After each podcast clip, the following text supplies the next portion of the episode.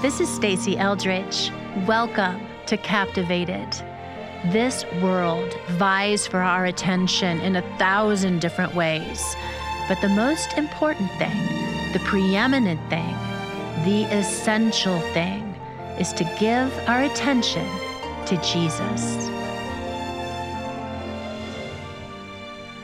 Welcome, beloveds of God, you who are dearly loved, planned on, and wanted by the King of Glory. I am so glad to get to spend this time with you. May you be blessed and encouraged and met by Jesus in something that is shared today. Today, I am honored to have as my guest my friend Melanie Boudreau. Melanie came into my life about 20 years ago when she attended her first captivating event, but I didn't really meet her. Not there. I met her years later when we began hosting Women at the Well gatherings at the Outpost. Melanie comes faithfully every month, sometimes by herself, but most often bringing a friend or two.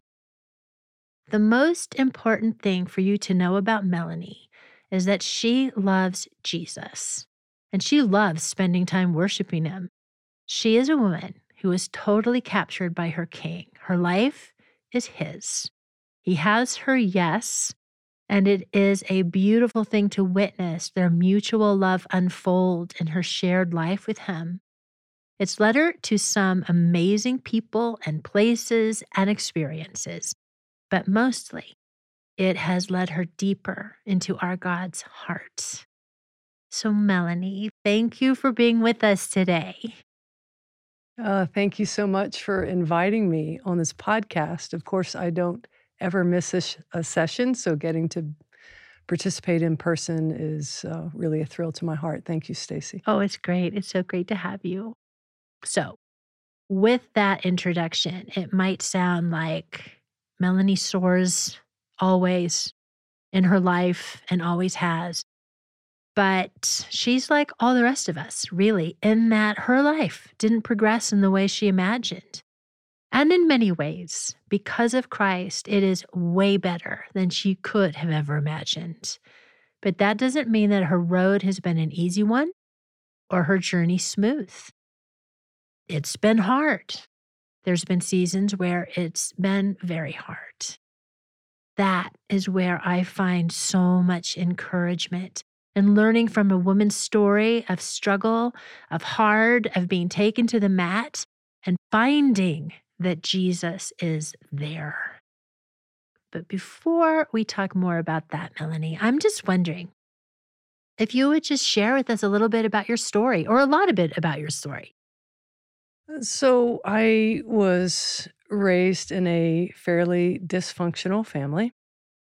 And because of that, I thought when I became an adult, I really wasn't very interested in ever getting married. I didn't want a home life that was fraught with screaming and yelling and violence and the things that that I was raised in. Mm. And so I uh, I had no intention of getting married. And then I went to college and I met my husband, and he became my best friend. And I thought, oh my goodness, this is going to be so awkward to try to stay his best friend if he marries someone else. That's not going to work. so I thought I'm going to need to marry him so that I could be with him for the rest of my life. Mm. So so that's what I did, and I and I married well. Uh, he's a wonderful man. We've been married for 38 years now. But I was a bit of a train wreck when we married, and consequently, we waited six years before we had children. And um, I actually have a, a message that I wrote the first time for a small church in Palawan in the Philippines. And the message that I wrote was How do you respond when you don't get what you expected when you expected it for all the right reasons? Oh, that's good. Yeah, and uh, the message was so well received. There's such a beautiful people. But the pastor came up to me after the service, just crying and saying, "Thank you so much for bringing us this message because uh, I am over a network of churches, and I'm the only one that doesn't own my own building. And this is our last Sunday in this building. Mm. The, we rent, and the owners have decided to sell it, and and this is it. I, I don't know what we're doing. I don't know where we're going from here. And I really needed this message today. In that in that message, Stasi, it was actually an Easter message, and what I shared was uh, a, a contrast between Judas when he didn't get what he expected and Mary when she didn't get what she expected, so to speak. So Judas, for all the right reasons, expected this triumphant king that would come and overthrow Rome. And instead, he thought he could force Jesus' hand by turning Jesus over to the authorities. And we don't recognize that actually what he expected was was scriptural but he didn't surrender his will to God. And Mary, on the other hand, you know, when you look at the prophetic words that she was given by the angel when she became impregnated with Jesus, the words that were spoken to her were so hopeful of this, this Christ King. And yet she watched Jesus suffer. She watched him die on the cross.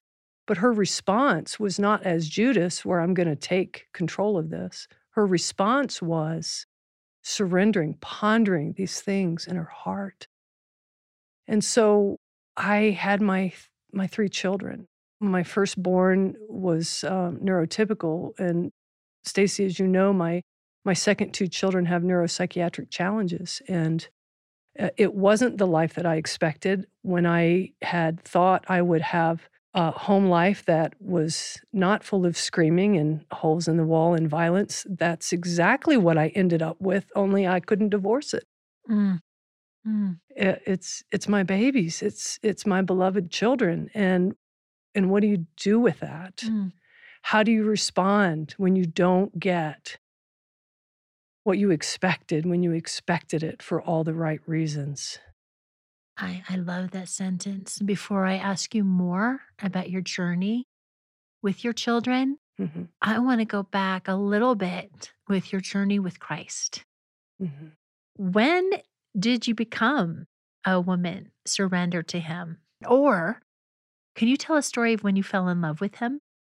Yeah. So every interview that you do on this podcast, you ask that question. And I try to answer it in the moment. Uh huh. And every week I have a different answer. Well, then what is it? what is it today? So, um, because I'm in love with my Jesus, I mean, I've had so many beautiful encounters with him, and every encounter, it just, it re-ups my faith, it re-ups my love for him. But the one I wanted to talk about today was uh, during that season when we were just getting my second child diagnosed. Um, uh, her diagnoses include uh, autistic spectrum, obsessive compulsive, ADHD, Tourette syndrome, and her latest diagnosis is bipolar. But in the midst of that uh, battle to get her diagnoses and to find out what we were dealing with and why we were having all the rage attacks and all the things that we didn't understand about her neurology, we had just moved here to Colorado Springs. And we had come from uh, a church in a small town where we started. There were 25 people. We left. It was about 600 people in attendance, and we were integral to the life of the church. I, I ministered at the altar every time there was an altar call. I, um, my husband and I team taught. We led small groups. Church was everything. We were there every time the doors opened. And then we moved here to Colorado Springs, right about the time that that life was hitting the fan with our daughter that we didn't know what to do with, how to raise, how to get success with our parenting how techniques. old was she then? She was in kindergarten. Okay. So my firstborn was third grade. She was kindergarten, and I was pregnant. Mm, okay. So uh, extremely difficult season, isolated. God led us to a mega church, which we'd never been in before, but both of us heard this is where we need to be. So we weren't making friends quickly. Everything was divide and conquer. But Stasi, what really shocked me was when I was no longer feeding other people, I lost my hunger for Jesus. Interesting. Yeah. If you had told me that was going to happen, I would not have believed you. Right. Because I love God. Mm-hmm. And the love that I have for people when I minister to people comes from God. Yes. And so the thought that I wouldn't be hungry anymore just wouldn't have rung true to me. And yet I wasn't teaching, I wasn't praying for people, I wasn't ministering, and I lost my hunger. Mm-hmm. And boy, that was a red flag. Mm. Plus, I was in the midst of this crisis. Yes. I have this child. We don't know what's going on. We don't know what's wrong. And boy, that was a red flag. And I took notice hmm and I hit my knees Mm. and began pursuing Jesus with a passion and, uh, Or a desperation. uh, yes, a desperation. That's a better word. Uh, desperation. It's just like, oh my goodness, why? Mm. Why have I lost my hunger for you? Mm. I, I would have. I would have never wanted it to be connected to feeding others. hmm Right. And so uh, my children jokingly referred to the downstairs bathroom as the white porcelain throne room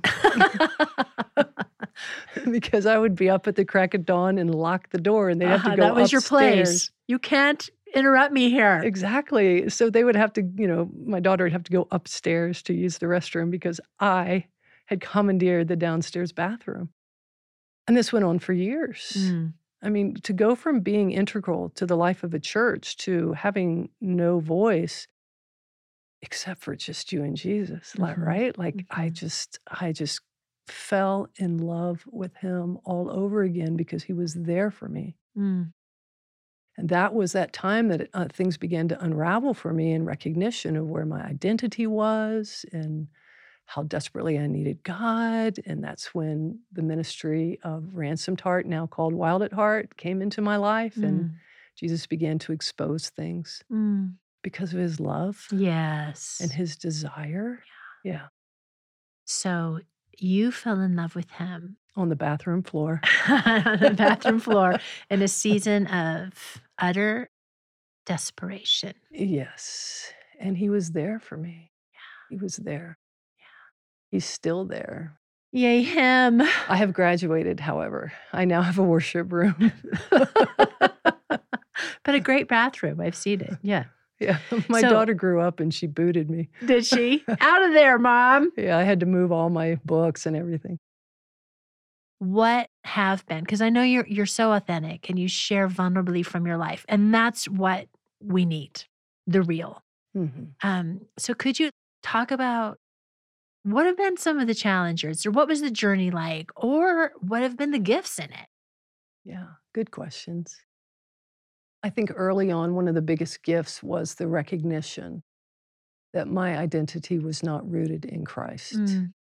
Mm. It was rooted in what your ability to to meet other people, or No, my identity was rooted in my uh, my competence, okay. my performance. hmm I didn't know it. Uh, I didn't know it really until I went to the Captivating Conference. mm-hmm. And at the Captivating Conference, I, I mean, God just blew it open for me and showed me that I was using competence to hide shame. Not shame. that- Wow. yeah, it was huge. Not shame that came because my children throw rage attacks in public, but historic shame. Yeah. And uh, as long as I was performing with excellence, then I could hide that shame. Right. You were outrunning your history. Yes, right.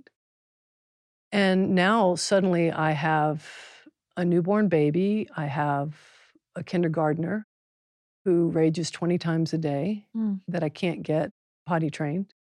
You know, my mindset was you work the plan, you plan the work, you work the plan, you have success. You know, Mhm. I- I'm a straight A student. I graduated highest honors, University of Texas.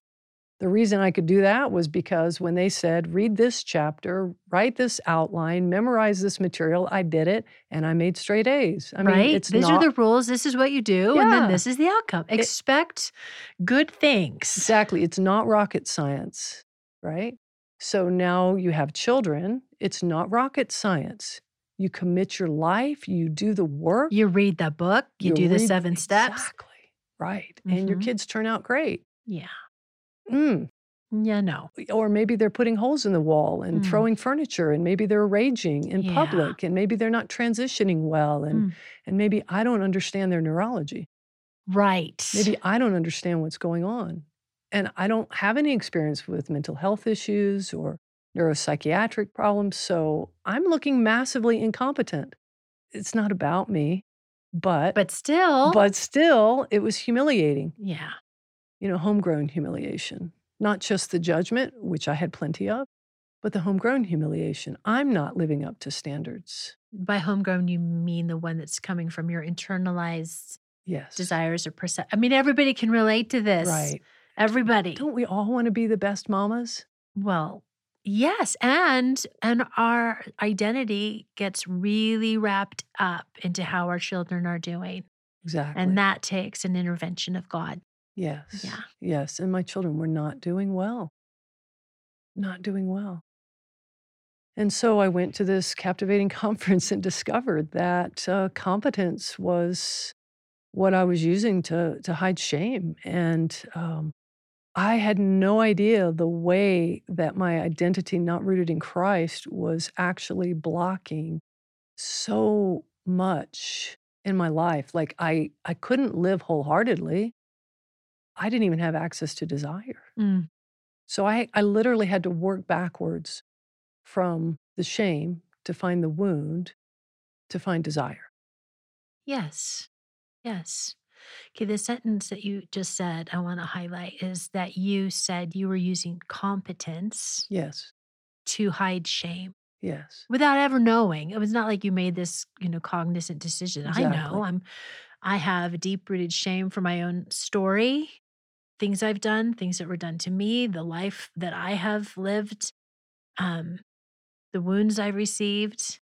And so, in order to not have that anymore, I'm just going to be extremely competent. right. And then what I'm hearing you say is that God like showed you that and invited you to a different way. That's right. Mm. Yeah. So one of the questions that was asked at that first retreat is, what do you think your lover is asking you to risk? Mm, mhm. Capital L lover, by the way. Yes, right, right. The lover of your soul, Mhm, the most high God. What is he Mhm. asking you to risk? mm. Did you have an answer? Of course. yeah. Getting in over my head. Wow. Oh, and not being competent. Right. Woo. Yeah, right? And I mean, since then I've learned, Stasi, like uh, I call it, um, I actually blogged on this. I called it, um, Are You Responsible? Uh, Because what he's shown me is that I'm not responsible for outcome. I'm responsible for stewardship, Mm, right? My job is to love Right. well. My job is to be, abide with Christ, to be Uh-huh. in union with Jesus. That's my Uh-huh. job. Yeah. To love my children, to, to put everything in it. But I'm not responsible for outcome. I can't control them. I can control me. Okay. Listen to that one again. was like press pause and rewind because that's pretty tough, but it's really Mm, true. It's so true. It's so true. So, as believers, what we tend to do, what I used to tend to do, was to accept assignments where I'm bringing 95% competency to the table, right? So then that 5% that I'm not sure of, that's my faith walk, that I'm trusting Jesus. Oh, Jesus, help me with this 5% that I don't know how to resolve. I don't know how I'm going to fund this or how I'm going to get this staffing or, you know, whatever. And and that's it. But the problem with that model is that you have a ceiling of your competency for what you can do in and through Christ. It's like that's not what he calls us to do. I mean, if the, if Jesus himself said, "I can do nothing apart from the Father," how much more so can I do nothing apart from the Father? But even so, I try to visualize it as 5% and 95%. Like, okay, I'm stewarding my 5% well, even though it's really zero.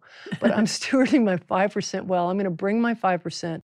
Christ is the 95%, and now there is no ceiling. Anything can happen. So, for the humor of that, what that looks like is I am not an autism interventionist, PhD level, right? I spoke at the World Autism International Congress in Houston. I spoke at the Pan African Congress on Autism, right? Talk about out of my league. So, my life now is all about living outside of my comfort zone, out of my realm, what Mm, I'm competent or capable of doing. mm. Because Christ in me, there is no ceiling. Beautiful, beautiful. Um, Melanie is a passionate woman. In case you haven't picked that up already, beautifully passionate. Part of this passion and wisdom and all that she has learned and lived, uh, Melanie poured into a book called Toppling the Idol of Ideal Raising Children with Hidden Disabilities. I want to read to you the back cover. The stats are changing. It's no longer just the rare family who has a child with autism, ADHD, Tourette syndrome, or other brain chemistry concerns. As parents raising children with these or other hidden disabilities, we need compassionate voices who can listen and help us with the practical issues, fighting despair, judgment, and educational hurdles, deciding about medications, handling the labeling, and negotiating the responses of schools and the church. Perhaps most importantly, we need assurances that our children will be okay and that we will survive and even thrive spiritually as we grapple with daily challenges. We are contending for their destiny as well as ours. Okay, just listening to that is just infused with hope and truth and power. Um, Melanie writes from her own story, but she is a wise woman. So, can I just ask you, what led you to write the book? Compassion. Oh, did you come alongside other parents that um, that you saw needing it? Yeah, so what I did was I wrote the book that I wished I'd had when I Ah. got it when I got started. Yeah, yeah. I knew nothing about mental health issues. I knew nothing about hidden disabilities, you know, meaning a, a disability that someone has that you can't look at them and tell. I Mm-hmm. mean, it's one thing if you have a child with an overt disability, maybe uh, an intellectual impairment. Everyone can look at that child and see that there's a problem and there's a grace that's afforded you, Yes. right? When the child squeals in the movie theater or Yeah. something. But when you have a child with a hidden disability, instead you get assumptions and judgment. Yeah, like you're not doing it right. Right, like a whole different ball game. And so this was all brand new territory for me and and so I I didn't know of anything that was out there that addressed those issues. And what I did when I wrote the book is I took uh, practical issues and I took spiritual issues and I merged them because our lives are integrated. You can pick up at, at any bookstore a book on special needs, on uh, neuropsychiatric challenges. You can go to the bookstore and pick up a devotional book, a book about Jesus and how he can Mhm. come for you. Mhm. But to but that specific niche Yes. of the practical and the spiritual in one book for parents that are wrestling, navigating through the world of hidden disabilities. I just didn't know of anything out there. So I wrote it. But I didn't just write it because it was a good idea. So I, I actually had uh, a friend whose son was uh, good friends with my son. And it didn't take long before I could see the massive disconnect between his school records, his behavior, and his heart. oh, yeah. He's just precious. You Uh-huh. know, he's a young man now, um, precious boy. And so I went to his mama and very carefully said, um, I am not uh, authorized, uh, qualified to diagnose your son, but um, but I'm really sharp at spotting things. uh-huh. So I think you might need to get your son evaluated. So she got him evaluated, and yes, he had a hidden disability. And so for the next two years, I mentored her for how to navigate having a, um, a neurotypical child at home and a child with a neuropsychiatric challenge.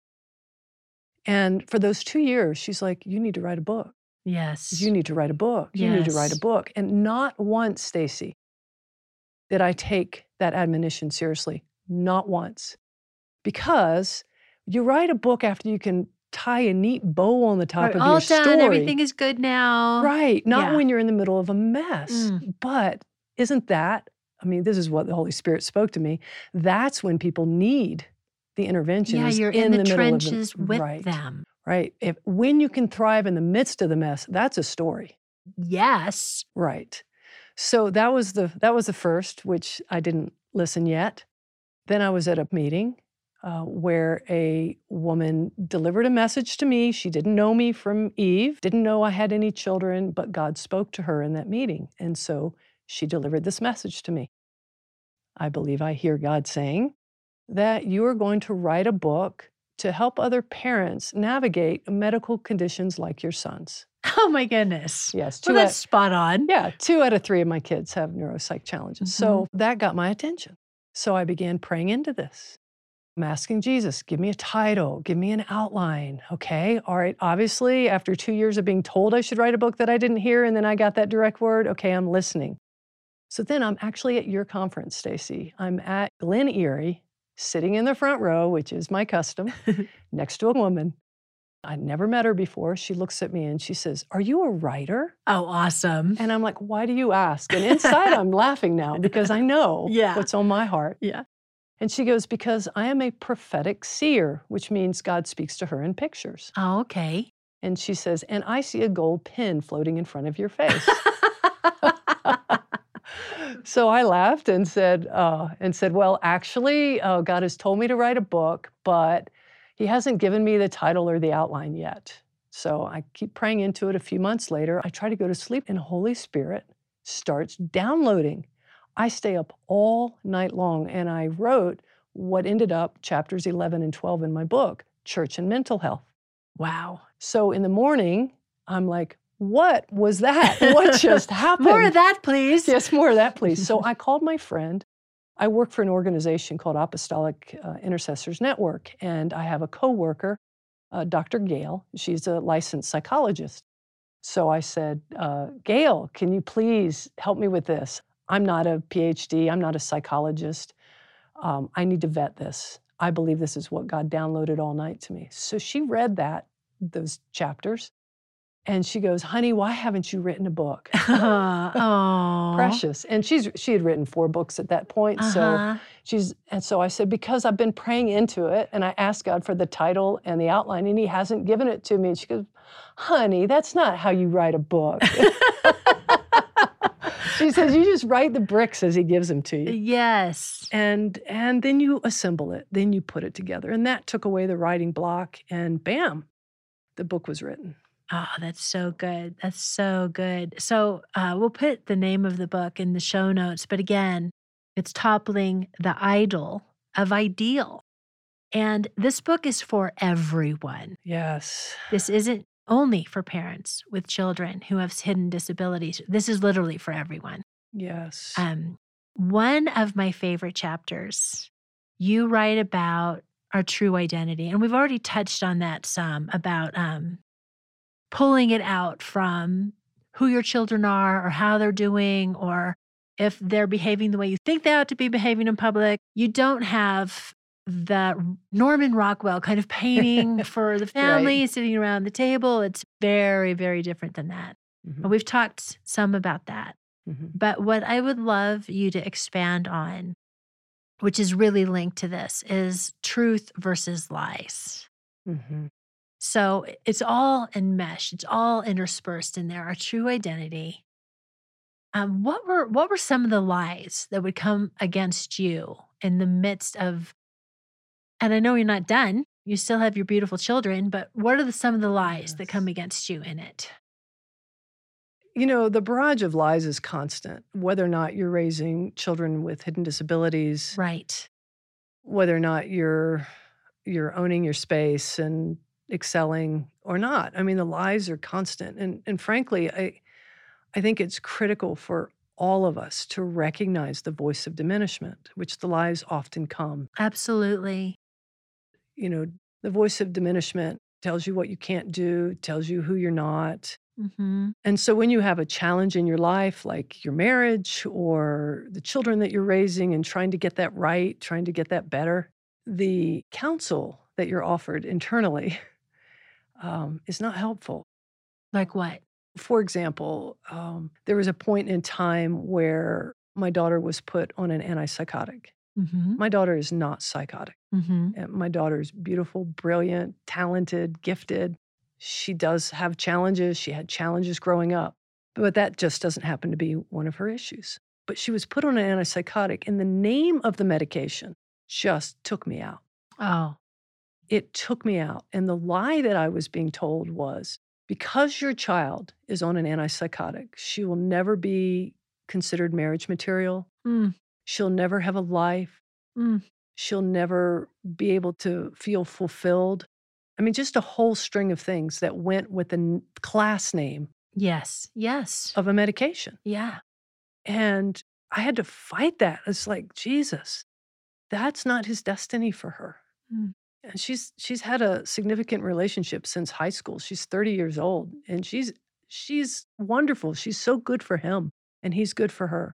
So this this ties into you saying you're fighting for their destiny. Yes. You get this message of who she will never be, and also the weighted thing of of her being just laden with limitations yes. and sorrow. yes. And your mama's heart mm-hmm. just said no, or just help me God, or what?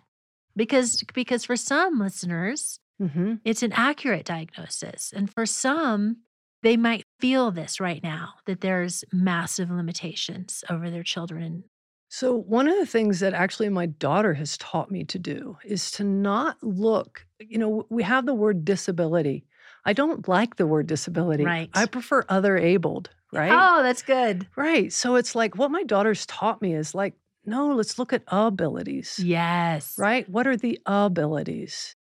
I, I knew this man that was hearing impaired, and I was just a teen and uh, had these great conversations with him. I was um, mildly fluent in sign language at the time. And I was talking to him about divine healing for his uh, for his inability to hear, and he, and he was earnest. He's like, I don't want to be healed.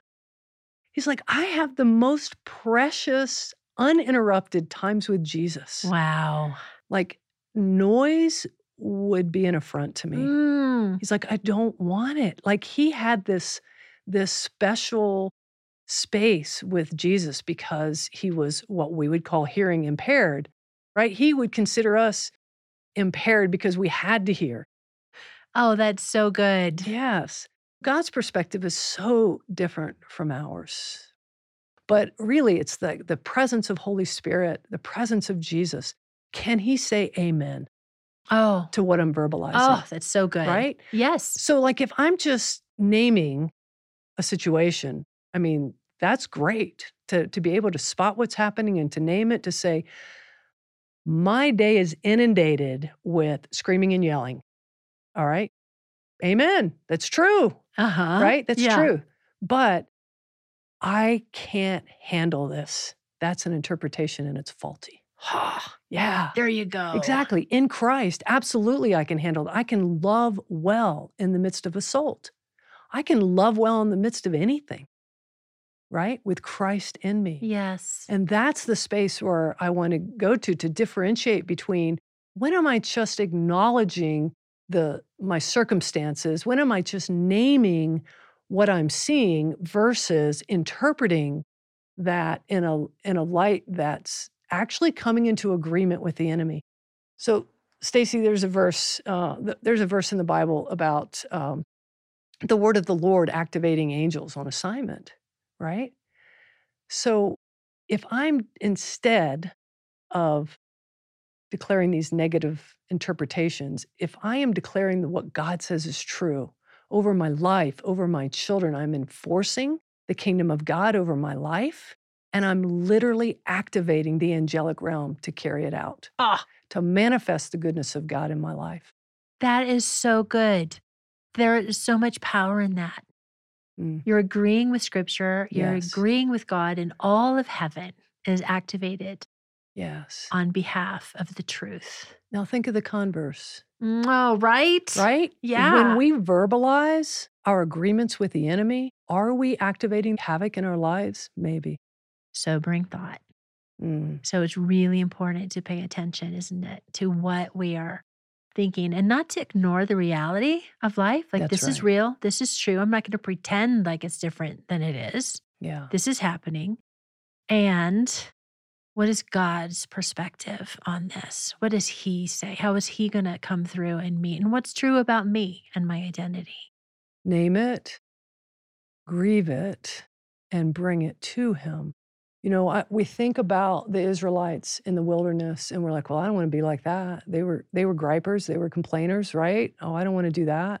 And we think, well, Paul said to be content in whatever state I'm in, whether I'm abounding or abased, like to be content. So then we we sort of merge those two concepts in our mind. But in reality, the problem wasn't that the Israelites acknowledged their suffering. It wasn't that they recognized it, it wasn't that they named it. The problem was that they took it to one another and to complain to Moses. And God's response was, If you had brought this to me, I would have borne you up like on the wings of an eagle and carried you into my bosom. Right? That was God's response to them. But that's not what they did. Right? And so, but we know that the acknowledging their suffering wasn't the issue because Jesus, he suffered.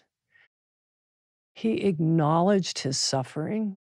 He sweat drops of blood, right? He cried out with a loud voice. When we look at Jesus in the garden when he was about to go to the cross, like, you know, we have these paintings that show him all pious with light shining out of heaven at him and and his you know, look of serenity. Hello, I've read the text. That's not what the scene was like. It was loud tears and crying, right? Yes. But who is he crying to? His father, Mm. his father, Mm. right? And so we know that loud crying, acknowledgement of our suffering, even to the point of not wanting to walk through it, just the earnestness of The that moment. honesty. Yeah, the honesty of that moment that that's not sin, it's not weakness, right? Yeah. That in no way does that displease the Father. To close, Melanie, is there any final things that you would like to say? Say to parents, say to our listeners? I did want to share three takeaways. Okay, good. So the first is to source your identity in Christ. He alone gets to define who you are and who your child is, not the assessments of those that are evaluating your parenting or even those that are evaluating the behavior of your children. So the second takeaway is oh, one of the names of God is El Roi, the God who sees. He sees you, He sees your pain, He sees your child's pain. Mm. And his response is compassion, not judgment. So the third takeaway is perhaps one of John's favorites, and that's resiliency. Mm. Resiliency comes from a deeply personal, revelatory knowledge of the character and goodness of God, not from the things that are going well or circumstances that are resolving. Find him in your story, love him from where you are. Renew your union with him, allow pain to drive the truth of his word deep into your spirit, and you'll find nothing is capable of competing with your love and your passion for him. Yes, God. Melanie, thank you. Friends, you might want to listen to this one again. So many gold nuggets. Take them to heart. Thank you, Melanie, and bless you, friends. Till next time.